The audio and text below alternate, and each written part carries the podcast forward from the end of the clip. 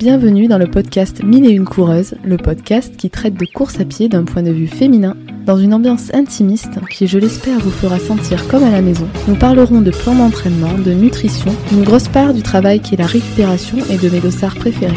J'aborderai mes hauts, mes bas et mes diverses lectures qui traitent de ce merveilleux sport. Vous êtes prêts? Alors, c'est parti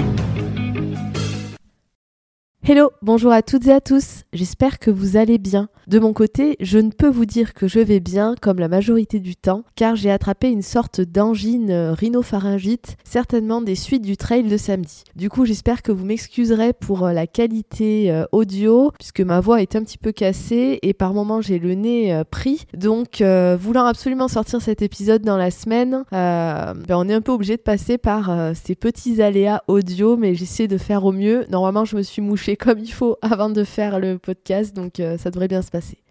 Pour en revenir au côté euh, maladie post-trail, je voulais vous dire que en effet, les sports d'endurance réalisés à une certaine intensité et ou sur une durée inhabituelle fragilisent les défenses immunitaires, ce qui ne veut pas dire que l'on tombe tous malades lorsque nous réalisons un défi qui sort de nos habitudes sportives, mais plutôt que le risque est bien réel en raison de l'affaiblissement de notre organisme.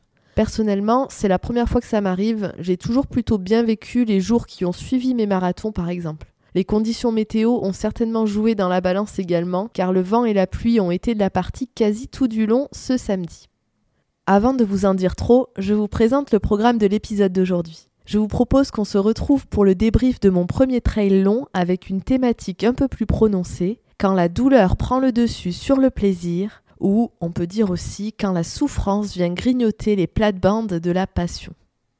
Dans un premier temps, je vous décrirai le parcours, ses caractéristiques et les conditions météo du jour. Par la suite, je présenterai ce que j'ai aimé sur cette course, ce que je retiens de positif, ce que j'ai découvert de ce premier trail, ainsi que mes constats sur les différences entre route et trail. Il sera ensuite temps d'évoquer la thématique phare du jour, la douleur qui s'immisce pour ne jamais disparaître, les doutes et les émotions que cela a provoqué chez moi. Je tenterai de vous expliquer comment j'ai tenu mentalement même si je n'ai pas toutes les réponses à cette question. D'une part car je crois qu'on se situe sur quelque chose de l'ordre du primitif, de l'instinctif et que ces phénomènes sont rarement descriptibles. D'autre part car je n'ai peut-être pas assez de recul à J plus 4. Pour finir, je vous ferai part de mon analyse post-course en vous détaillant les qualités physiques qui m'ont permis d'aller au bout de cet objectif sans blessure, et ça c'est hyper important, mais également ce qui m'a manqué et qui s'explique par ma courte prépa spécifique trail, mais aussi par le fait que passer de la route au trail est difficile pour tout le monde, peu importe notre niveau. En entonnoir, j'en profiterai donc pour vous partager les qualités que j'aurai à travailler pour progresser et dans l'objectif de prendre du plaisir sur mon prochain trail long. Car sachez déjà une chose, je vais pas m'arrêter là. Je sais que le trail me plaît pour tout un tas de raisons, alors je ne vais pas laisser cette expérience me dégoûter de ce si beau sport. J'ai une revanche à prendre, mais ce ne sera pas une histoire de chrono, même si certes si je m'entraîne davantage c'est censé aller avec, cette revanche consistera avant tout à faire triompher le plaisir en laissant la douleur non pas au vestiaire, mais aux consignes. Allez, je vous propose qu'on démarre, c'est parti pour la première partie de cet épisode. Ce trail faisait 49 km et 2000 mètres de dénivelé positif, et son petit nom était le Trail du Loup Blanc et la plus grande épreuve d'appelée le Grand Méchant Loup. Le parcours était qualifié de technique, cela signifie que le terrain comporte tout un tas d'obstacles et de typologies qui vont générer de nombreuses adaptations de la part du coureur. Autrement dit, les parcours techniques sont des parcours peu économes en énergie. Les conditions météo ont été désastreuses. Un vent fort et de la pluie tout du long. Il s'est déroulé dans la Creuse, dans la forêt domaniale de Chabrières au sud de Guéret. Cette forêt est magnifique dans son ensemble, mais je dois vous dire que j'ai particulièrement apprécié, et le mot est faible, une partie de forêt où les arbres laissent place à une mousse épaisse et verdoyante. J'ai eu l'impression d'être dans un film ou dans un paysage tout droit sorti d'un autre monde, d'autant plus que j'ai eu la chance de me retrouver seule sur cette partie, et c'est bien l'une des seules fois, sinon j'avais toujours quelqu'un soit devant, soit derrière moi. Pendant que je courais, je me disais qu'on avait bien plus moyen de se perdre dans une forêt moussue que dans une forêt d'arbres car les repères sont quasi inexistants dans cette verdure homogène. Le parcours était plutôt bien indiqué, il y avait des super panneaux aux endroits stratégiques, donc pour ma part je ne me suis pas perdue et j'avais la chance aussi d'avoir des gens devant moi pour me guider, mais pour le coup on est plutôt unanime sur la question. Sur le 48 km, tout était bien balisé. Sur le 30, il y a eu un petit souci euh, à un niveau précis, mais sinon sur le reste tout était bien aussi. On va dire que de façon générale, les organisateurs ont vraiment fait ça bien et ils ont euh, guidé les gens comme il fallait. L'organisation nous a concocté un tracé qui nous a permis de passer par le parc animalier des Monts de Guéret, où se trouvent notamment des loups, mais pas que. Pour le coup, je n'ai vu que des loups ce jour-là, car je crois que le temps n'a pas manqué de démotiver les autres animaux, restés bien au chaud. On est quand même une espèce bizarre les humains, je sais pas ce que vous en pensez. On sort courir par monts et par vaux dans des conditions toujours plus intenses et je me dis que ça montre encore d'une certaine manière que c'est une énième façon que l'homme a trouvée pour lutter contre l'essence même de sa nature. Je vais sûrement partir dans un monologue philosophique si je continue ma réflexion, alors pour pas trop vous embêter, je décide de m'arrêter là à ce sujet. En tout cas, quand j'ai vu ces trois loups blancs magnifiques dans le parc, j'ai dû lutter pour ne pas verser ma larme, car les animaux m'émeuvent énormément de façon générale. J'ai dû lutter notamment parce que j'avais la gorge qui se serrait, et qui dit gorge qui se serre dit manque d'oxygène. Et juste pour vous dire à quel point le trail est différent de la route, c'est que des coureurs se sont arrêtés pour prendre des photos, et c'est là qu'on sent bien que l'ambiance est bien plus détendue, et surtout que je dois retenir, c'est que les pauses en trail sont bien plus bénéfiques pour le chrono que l'inverse. C'est une logique opposée à la route. Le fait de s'arrêter sur longue distance recharge les batteries et ne nous ralentit pas comme on pourrait le croire. C'est plutôt le contraire. Ce que j'ai particulièrement aimé en trail et que je ne retrouve presque pas sur route, c'est aussi l'ambiance décontractée des coureurs. Dans le bus qui m'a amené vers le départ de la course, j'ai pu discuter avec un trailer et un marathonien d'un super niveau. C'était tellement agréable de pouvoir échanger avant une course avec des personnes que tu connais ni d'Eve ni d'Adam. Et de même, sur le parcours, j'ai pu rencontrer d'autres personnes. Enfin, c'est assez fou, quoi, de rencontrer des gens comme ça que tu retrouveras jamais ailleurs. Enfin, tu les reverras sûrement jamais de ta vie. Et pour autant, il se passe quelque chose. Petite anecdote sur le bus, je n'ai jamais entendu un groupe de coureurs aussi enthousiaste. Tout le monde parlait, rigolait, c'était l'effervescence. Franchement, je suis contente d'avoir vécu cette osmose d'avant-course. Et comme je viens de le dire aussi euh, sur le côté euh, discussion avec des coureurs, on parle donc au milieu de la course. Ça peut aller d'une simple phrase à des kilomètres de blabla. Personnellement, j'ai beaucoup ri avec deux ou trois coureurs sur certains passages où c'était vraiment n'importe quoi. Du style un moment où on a dû traverser une micro-rivière où on a dû faire balancier avec un arbre en mode euh, parcours du combattant. Après pareil, de je sais plus de, 4h30 de course à 5h30 de course, on se suivait avec une dame, une coureuse, euh, et puis on a pu discuter notamment dans des montées, et euh, c'était super agréable. C'était une coureuse d'une cinquantaine d'années, et euh, c'est trop cool, quoi. Aussi, on peut croiser toute personne, tout âge, d'autant plus sur trail, je trouve. en même temps, c'est plutôt logique parce que souvent les gens disent que ils se mettent à courir quand ils peuvent plus, entre guillemets, tenir une certaine vitesse sur route. Alors, il n'y a pas que ça, attention, mais en tout cas, c'est moins étonnant d'en trouver euh, sur trail. Et euh, juste pour revenir à cette phase de course où j'ai discuté avec cette dame, vous n'avez pas idée à quel point ça m'a changé les idées. C'est peut-être l'un des seuls moments où la douleur m'a lâché la grappe. J'ai souvent lu que le trail était un sport différent de la course à pied sur route, et sans même avoir couru de long trail, j'étais d'accord avec ça. Aujourd'hui, je vous le confirme, je prône complètement que le trail est un sport à part entière, au même titre que la course sur route. Je trouve que c'est important de le dire car trop de coureurs sur route se lancent dans le trail sans s'entraîner spécifiquement et se blessent quasi systématiquement sur leur premier trail. La médiatisation et la popularité du trail donnent de plus en plus envie de s'y mettre, et dans le fond c'est vraiment une bonne chose, mais je pense qu'on devrait davantage informer les gens sur les aspects négatifs, dans le sens où il faudrait des informations contrastées pour que tout un chacun sache que c'est un sport qui peut aussi être dangereux physiquement en raison des blessures diverses et parfois irrémédiables qu'il peut provoquer. Car clairement, on a beau être coureur sur route, nos muscles ne travaillent pas de la même façon en trail. Quand on a un parcours plutôt roulant, comme on dit, que le dénivelé est étalé, où il y a des tronçons plats, on peut être avantagé pour relancer, mais pas tant que ça non plus. C'est d'ailleurs l'idée que je me faisais sur cet aspect et j'ai eu tort. Je m'en rends compte là, après avoir couru, j'ai vraiment eu tort. J'ai longuement réfléchi pour parvenir à vous expliquer comment je perçois la différence entre route et trail, et je crois que rien ne vaut une image. C'est comme si vous faisiez du ping-pong et que vous vouliez vous mettre au tennis.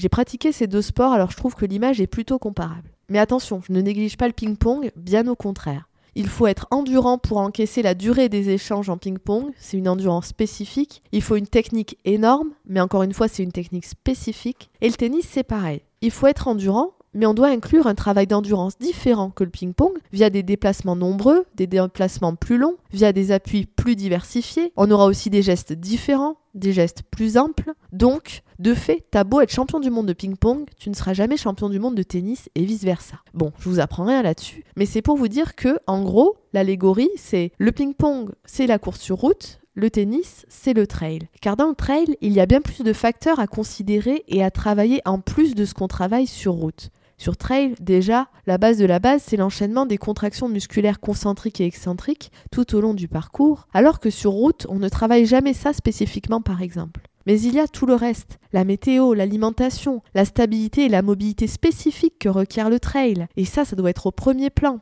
la technicité du parcours, etc., etc. Concrètement, samedi, c'était un parcours technique. Il y avait des cailloux, des feuilles qui cachaient plein d'aspérités. Il y avait des racines, des rochers glissants, de la mousse, de la boue relativement solide, puis de la boue glissante à gogo, des flaques, des ruisseaux, du goudron. Je crois qu'on avait tout ce qu'on peut trouver sur un trail, sauf le sable.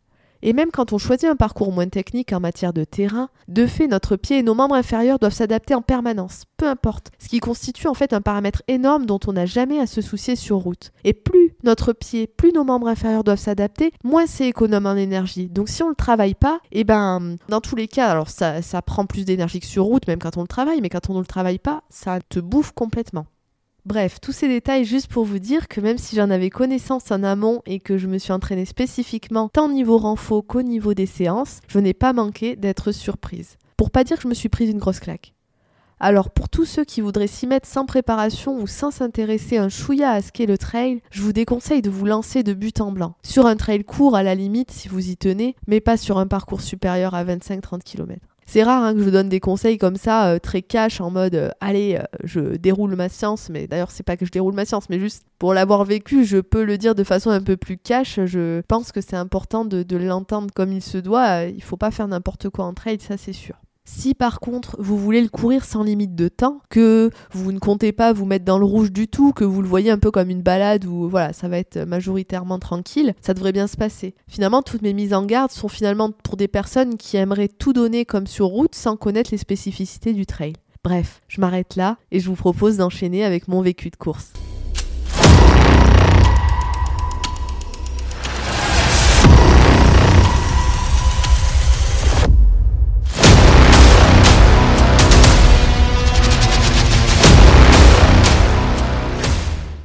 Comme d'habitude, j'ai déjeuné 3 heures avant la course.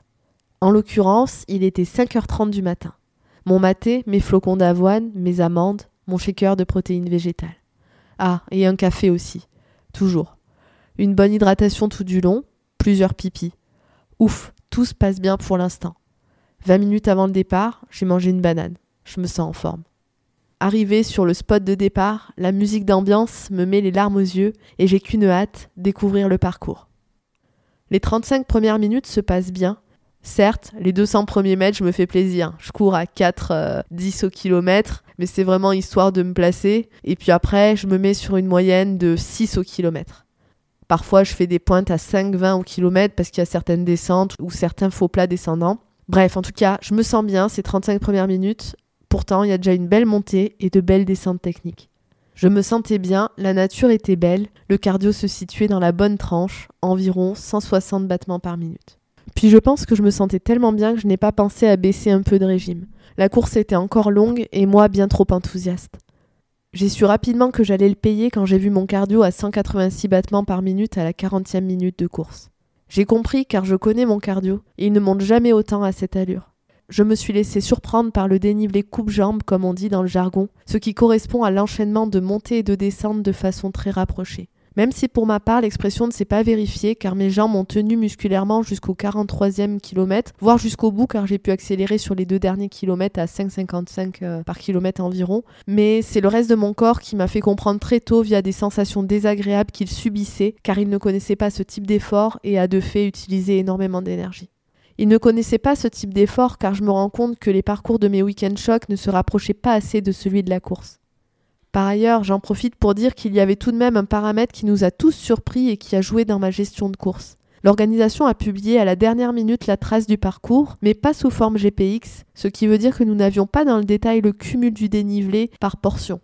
Et il se trouve que sur les 28 premiers kilomètres, on a cumulé 1200 mètres de dénivelé positif environ, si ce n'est un peu plus. Les montées et les descentes s'enchaînaient beaucoup plus que sur la deuxième partie, et surtout nous pensions avoir que 1700 mètres de dénivelé positif au total, alors qu'il y en avait bel et bien 2000, comme les éditions précédentes. Et ça, croyez-moi, ça change la donne. Tout ça pour en revenir à mon cardio qui est trop haut pour la quarantième minute de ce trail et qui me fait douter malgré mes bonnes sensations musculaires. Je décide de ralentir dans les descentes. J'essaie de tabler sur du 5,55 max en allure par euh, kilomètre en descente, histoire de ralentir la fréquence cardiaque. Ça fonctionne bien. Je redescends sur du 172 battements par minute. À savoir que dans tous les cas, même quand je suis au plus haut, je n'ai pas été essoufflée. C'était vraiment du prévisionnel de ralentir à ce moment-là pour ne pas trop fatiguer le cœur du coup et pouvoir tenir au long terme. Malgré cela, mes premières douleurs thoraciques pointent le bout de leur nez. Pour tout vous dire, j'ai déjà eu ce type de douleur auparavant, notamment sur marathon et une fois sur un trail court très intense. Je ne pensais pas que ces douleurs reviendraient et surtout pas aussi longtemps sur une course. Aujourd'hui, avec le recul, ce type de douleur est toujours arrivé quand j'avais un sac d'hydratation sur moi. Alors selon un médecin que j'ai vu hier, il est bien plus probable que ce soit un manque de mobilité de la cage thoracique qui me provoque des douleurs musculaires et ou nerveuses plutôt qu'un problème cardiaque. Bon, ça me rassure entre-temps, mais j'ai ma prescription pour le test d'effort, j'en saurai bien plus bientôt. Ceci étant, vécu de l'intérieur le jour J et quand cette douleur se pointe aussi tôt dans le parcours, cela m'inquiète immédiatement. Je garde mon allure de croisière puisque de toute façon rien n'y fait, et il est hors de question que je baisse encore mon allure pour l'instant. Le premier avito est au 13e kilomètre, je l'atteins après 1h38 de course, je suis loin de ce que j'avais imaginé, alors je décide d'oublier de suite la notion de chrono et je me dis qu'aujourd'hui, le seul objectif sera d'aller au bout. Je n'ai pas de regret quand je prends cette décision, car elle s'impose à moi, je ne peux pas lutter, je ne peux pas aller plus vite au risque de me saboter et devoir abandonner à un moment. Je remplis ma gourde d'eau et j'ai toujours mon autre gourde avec un reste de boisson de l'effort à l'intérieur, le mix 160 de chez Morten. Je repars, mes jambes vont bien, je prends toujours un gel Morten 160 par heure. Je n'arrive pas à manger plus alors que je devrais, mais tant pis, je ne peux pas, on verra comment ça se passe. Puis je décide à nouveau de ralentir sur un kilomètre. Je passe sur du 6,45 par kilomètre sur les portions un peu plus plates pour faire baisser cette douleur lancinante au niveau du cœur et qui commence à se faire sentir dans mon dos. On m'attend au 27e kilomètre avec une gourde de boisson d'effort déjà remplie pour assurer un ravitaillement rapide. Mais je suis déjà attaqué mentalement car mes douleurs thoraciques ne m'ont pas lâché depuis maintenant 2h30 et je crains de défaillir à tout moment. Je prends le temps de discuter malgré la pluie qui déferle violemment. Je bois de l'eau minérale du ravito pour recharger quelques minéraux et je repars. J'ai le moral dans les chaussettes à ce moment-là. J'entame une montée plutôt costaude au 30e kilomètre. Les montées ne me fatiguent pas tant que ça pour autant, ce sont les relances en fin de côte qui sont dures car j'aimerais profiter de pouvoir relancer mais j'ai mal et ça me bride complètement. J'ai peur de mourir à tout moment. Je commence à avoir des pensées d'abandon, euh, notamment quand j'imagine le pire. Je me dis il vaut mieux abandonner que de mourir là tout de suite. Puis il arrive un moment où je me dis, peut-être à tort, mais je me le dis quand même, que si j'avais un souci cardiaque, ça fait bien longtemps que ça se serait manifesté gravement. Puis il n'y a aucun souci cardiaque dans ma famille, allez ouais, c'est bien ça comme argument, alors je continue. Et c'est là qu'étonnamment, alors que sur marathon, je commence à manquer d'énergie à partir du 32e, me voilà remotivée. En plus, je parle à une coureuse très sympa, c'est top. Je sais aussi que plusieurs kilomètres un peu plus roulants m'attendent et cela m'encourage, cela me donne envie. C'est vrai que ces kilomètres qui défilent plutôt bien sont agréables car la douleur s'estompe un peu. Et à partir du 36e, je vais vous parler d'un phénomène qu'on évoque peu, la dérive cardiaque à la baisse et non la dérive cardiaque à la hausse. Oui, on parle bien plus souvent de la dérive cardiaque à la hausse en trail, car c'est souvent ce qui se passe quand la gestion de course est nickel, que notre fréquence cardiaque se maintient, mais au bout d'un moment, quand la course est longue, pour garder la même intensité, il faut bien qu'elle monte. Mais moi, ça a été l'inverse, et ça s'explique très facilement. Ça arriverait à tout le monde qui, comme moi, est finalement parti trop vite sur un parcours inhabituel. J'ai lu pas mal d'articles qui expliquent que c'est un processus normal quand on a vidé nos muscles du glycogène qu'ils contenaient, et clairement c'est ce qui m'est arrivé, car comme je vous disais, je n'ai pas mangé à la hauteur de ce que j'avais prévu. J'avais tout ce qu'il fallait dans mon sac, mais je ne pouvais pas manger plus. Non pas que j'avais mal au ventre, je n'ai eu aucun trouble digestif, mais je n'avais pas faim, j'arrivais pas à me forcer et c'était déjà difficile cette course. Je voulais pas rajouter un facteur euh, négatif, je voulais pas me contraindre à nouveau en ajoutant un facteur euh, pas cool, le fait de se forcer de manger. Sûrement que si je l'avais fait, euh, peut-être la course serait mieux passée à terme, mais voilà, sur le coup, c'est la décision que j'ai prise. Et pour revenir à la fréquence cardiaque, la dérive cardiaque à la baisse, c'est que quand il n'y a plus de glycogène dans nos muscles, notre organisme, notre cerveau en particulier, sait que nous ne pourrons pas donner plus que l'allure actuelle. De fait, il envoie des signaux à notre cœur pour qu'il ne s'embête plus à s'excitailler tout seul dans son coin, car nos muscles ne feront rien de plus avec autant de sang. En gros, c'est trop tard. Me voilà alors passé d'une moyenne de 180 battements par minute pendant 4h20 de course environ à 130 battements par minute, puis 125, puis 115. 115, c'est notamment quand euh, j'ai dû marcher dans des montées. Mais peu importe en fait, que ce soit des montées, des descentes, quand j'essayais de relancer, ça stagnait. Dans ma tête, j'ai imaginé que c'était en lien avec mes douleurs, que ça y est, c'était trop, que ça craignait grave pour ma santé. À ce moment-là, j'ai eu envie de pleurer. Je me suis retenue, j'ai pensé à autre chose, car euh, plus j'avais envie de pleurer, moins j'arrivais à respirer. Puis, j'ai repensé à un livre sur la dérive cardiaque à la hausse et je me suis dit que la dérive cardiaque à la baisse serait logique pour d'autres raisons, alors j'ai continué de courir. Comme je vous le disais, quand j'ai lu le soir même que la dérive cardiaque à la baisse existait, je me suis remercié d'avoir imaginé que c'était peut-être ça car ça m'a permis de continuer. Ce qui est fou quand je regarde les courbes de ma montre, c'est que j'ai réussi à courir avec un cœur hyper lent. Alors certes, j'ai été bloqué à une allure de 7 au kilomètre sur du plat pendant un certain temps, mais j'étais surprise d'arriver à fournir tout de même cet effort. Quand on regarde la courbe, en fait, l'allure s'est maintenue tout du long. C'est assez dingue. Je vous montrerai euh, sur Instagram dans une publi. Au 40e kilomètre, c'est le troisième ravito. Je suis à bout mentalement en raison des douleurs thoraciques qui sont revenues. Je prends le temps à nouveau d'échanger même si j'ai de plus en plus de mal à trouver les mots. La fatigue se généralise à présent.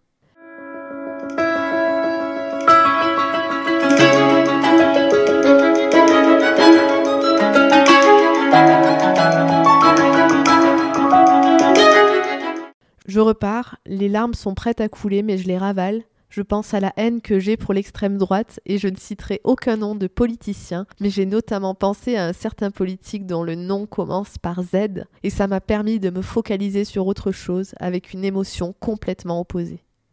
Une coureuse m'explique que la dernière montée est la pire du parcours car elle l'a déjà faite.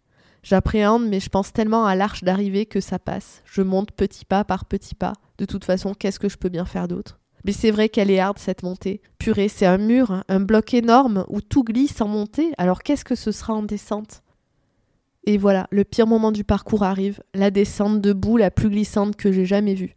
J'en vois plein tomber, je trébuche quatre fois, je sens l'un de mes genoux qui commence à manquer de mobilité, j'ai notamment senti l'un de mes ligaments, mais il est intact, il commence juste à fatiguer lui aussi. Sur cette descente, mes jambes montrent pour la première fois des signes de défaillance, je sens que je n'arrive plus si bien à amortir chacun de mes pas en descente. C'est risqué à chaque fois. J'ai l'impression que mes jambes peuvent me lâcher à tout moment.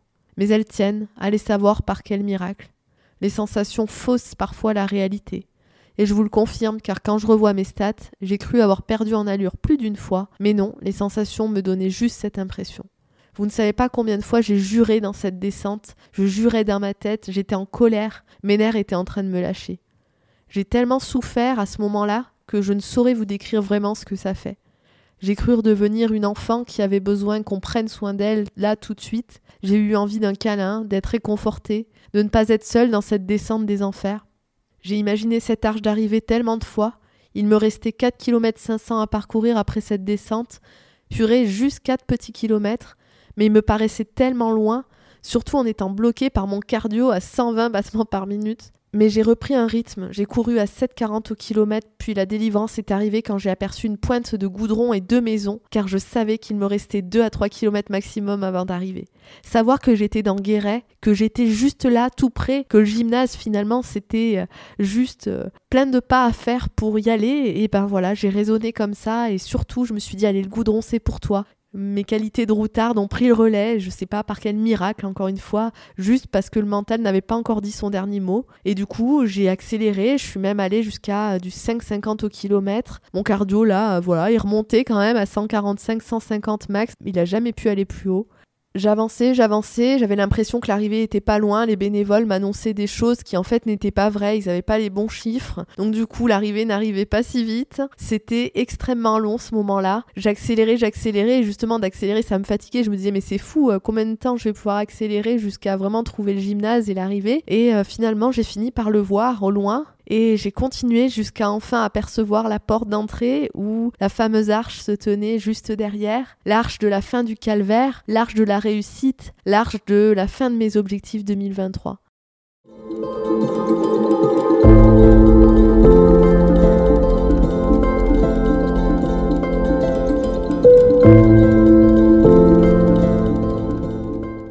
J'ai été au bout, non sans peine, mais je l'ai fait. Mes objectifs 2023 sont tous validés et je sais enfin dans ma chair ce qu'est le trail. Après, comme je le disais aussi déjà sur Instagram, même si j'ai réussi ma course, je ne suis pas satisfaite car c'est la première fois dans ma vie que le plaisir a laissé totalement place à la souffrance. Je n'ai profité que 40% du parcours environ et c'est bien trop peu. Même sur marathon, j'ai toujours pris plaisir, même quand je me suis pris le mur sur marathon, même pendant les pires séances de mes prépas, le plaisir était toujours là. J'aurais tellement aimé profiter davantage, je ne peux pas savourer cet objectif comme je le fais d'habitude, car pour moi courir sans plaisir n'a vraiment aucun sens. Bien sûr qu'on souffre toujours un peu dans les sports d'endurance, mais c'est pas censé être traumatisant comme ça l'a été me concernant sur ce trail. J'aurais toujours ce regret, là, ce manque de plaisir. Mais peut-être que même si je m'étais énormément entraînée, j'aurais pas eu de plaisir. Parce que quand on écoute même des grands trailers, il y a des jours où c'est des jours sans, et même s'ils font des super chronos, et eh ben ils ont détesté leur course. Alors je sais pas, bien sûr que je manquais de prépa, alors ça c'est sûr, mais est-ce qu'aussi il y avait juste le facteur euh, jour J, et c'est comme ça, il faut l'accepter. Et là, à J plus 4, bien sûr que je l'accepte. Mais ça fait tout drôle de se dire, waouh, tu finis l'année comme ça avec autant de souffrance. Franchement, ça m'a déboussolé. Hein. Encore jusqu'à aujourd'hui, euh, là, ça commence à aller un peu mieux et, et, je suis plus euh, dans le chaud du truc, mais euh, j'ai été déboussolée. Je savais plus trop. je, je... C'est compliqué, quoi. Je savais pas trop si j'allais recourir un trail ou pas. Mais en fait, c'est en analysant ce qui s'est passé qu'on comprend et que soit on sait que c'est pas fait pour nous parce que ça nous plaît pas, soit bah, on sait qu'on aime ça mais qu'il y avait d'autres choses à, aller chercher, d'autres choses à aller euh, travailler et puis aussi qu'il faut faire confiance au facteur chance et il faut retenter pour voir si, ça peut se passer autrement. Après, comme je vous le disais aussi, euh, j'aime le trail, je le sais, je le sens. C'est quelque chose, j'ai adoré euh, m'entraîner pour des séances spécifiques trail, j'ai adoré les week-end shocks, j'ai adoré m'entraîner en nature, donc je sais que j'aime ça. C'est juste que là, il m'a fallu quelques jours pour euh, que cette sensation désagréable passe, cette sensation de, ouais, de petit traumatisme vis-à-vis de la course à pied. Euh, il a fallu que ça passe. Et d'ailleurs, je suis contente d'avoir fait cet épisode qu'aujourd'hui, comme ça, je peux vous parler de ça. Mais ceci dit, si c'était pas passé, je pense qu'il faut accepter la chose. Parce que parfois, on croit qu'on est fait pour quelque chose ou on est persuadé qu'on va aimer quelque chose, mais c'est pas le cas une fois qu'on a testé. Parce que oui, on peut pas euh, tout imaginer dans toutes nos projections et c'est important de, de s'écouter. Voilà. C'est un peu là-dessus que je conclurai.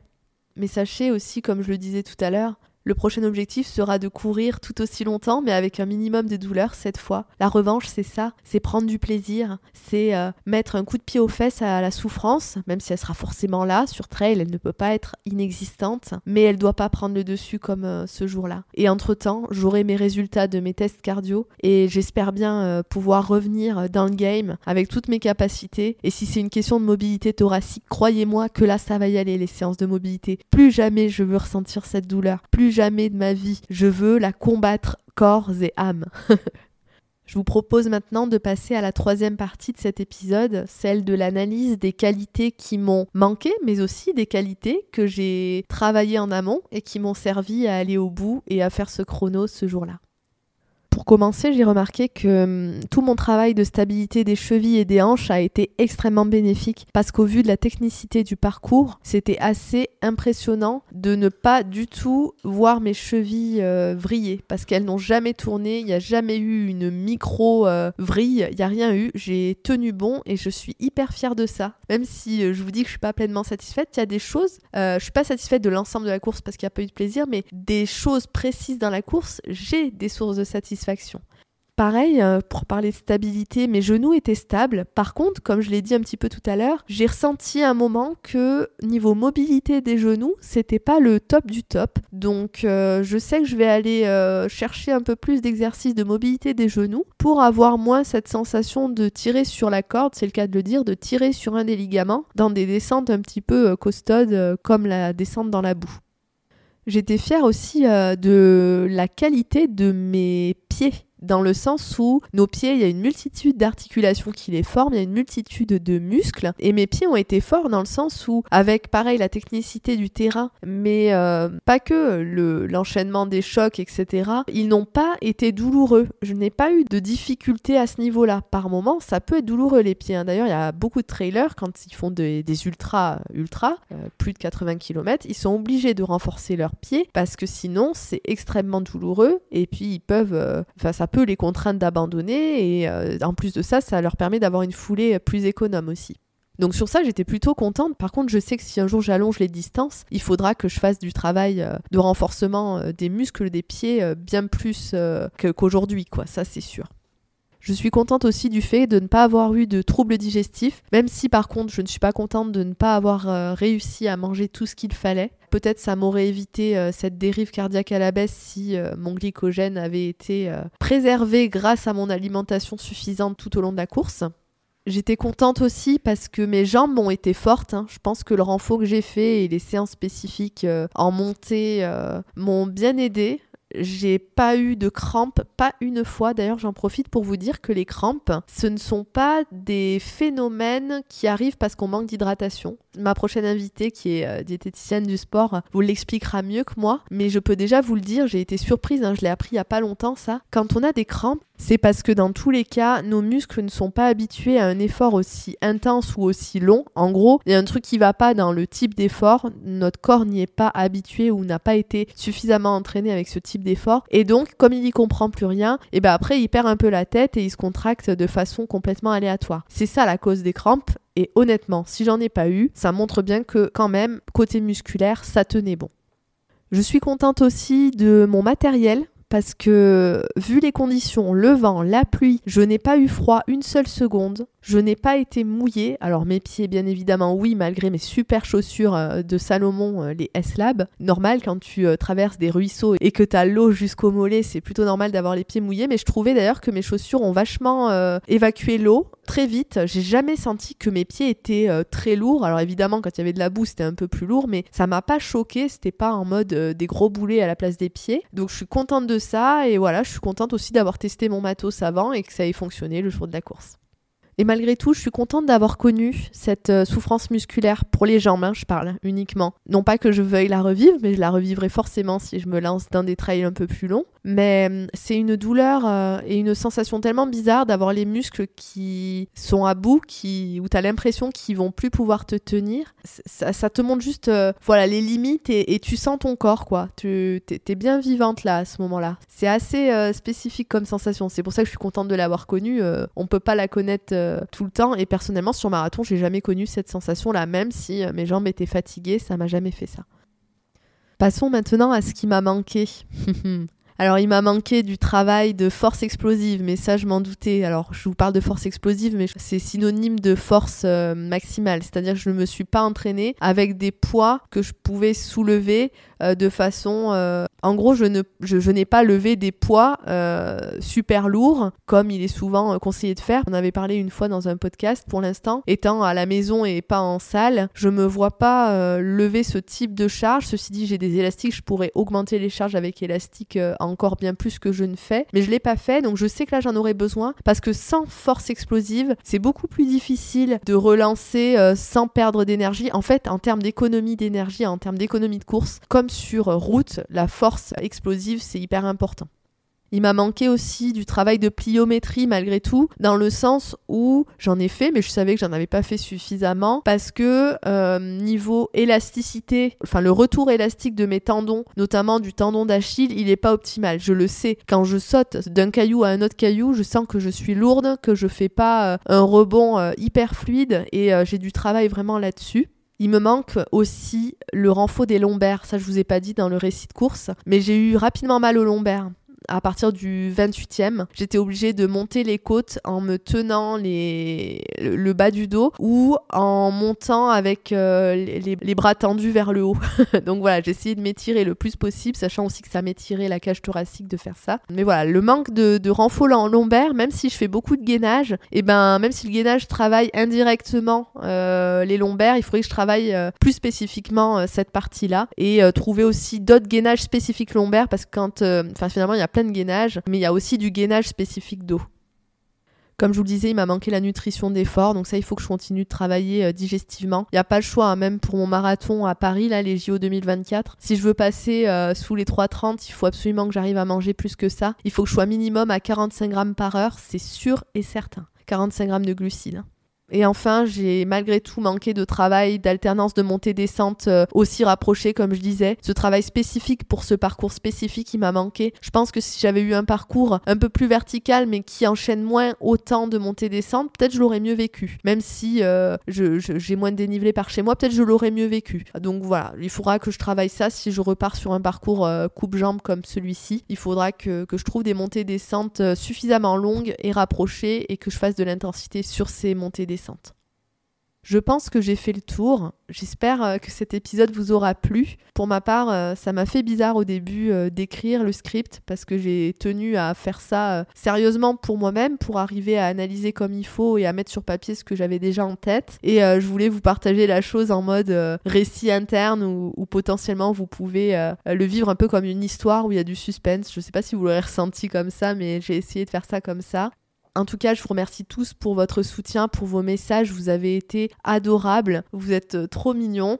C'est toujours plein de bonheur de partager ça avec vous, d'avoir aussi vos retours de course. J'adore, c'est génial. Et euh, plus le temps avance, plus j'ai hâte de pouvoir démarrer, euh, si cela m'est permis prochainement, une formation pour pouvoir devenir coach running. Sachez que c'est dans les petits papiers je vous le dis là aujourd'hui parce que j'aime ça, j'aime faire des plans aussi, j'adore ça, j'aime j'aime pouvoir échanger avec vous sur vos ressentis, sur, sur le bien-être que ça peut vous faire mentalement. Enfin, j'ai un métier dans le social et j'ai un métier où, je fais beaucoup de soutien psychologique, mais je sais qu'à travers le coaching, je pourrais toujours avoir cet aspect-là de favoriser le bien-être mental. Puis de toute façon, comme la course elle-même est le support parfait pour euh, améliorer tout ça, je pense que ça combinerait bien euh, mes qualités personnelles et mes envies sportives, on va dire. Donc euh, voilà, c'était la petite annonce comme ça. Maintenant, je suis en coupure annuelle. Ça va durer euh, jusqu'à la fin de l'année. Je vais reprendre quand même euh, le vélo, notamment à partir de, juste avant, juste après Noël, on va dire. Et puis, on verra pour le prochain plan en janvier. Il y aura beaucoup de musculation, sachez-le. De toute façon, je vais vous faire un podcast sur mes objectifs 2024. Je vous ferai part de ma planification. Mais là, voilà, place au repos honnêtement, je vous avoue, j'avais besoin de cette pause-là. Elle va faire du bien, elle va régénérer tout ça, elle va me permettre d'assimiler tout le travail fait cette euh, saison, et c'est tout bénef. Je vous souhaite de belles fêtes de fin d'année, je vous embrasse tous, et puis euh, surtout prenez soin de vous. Bisous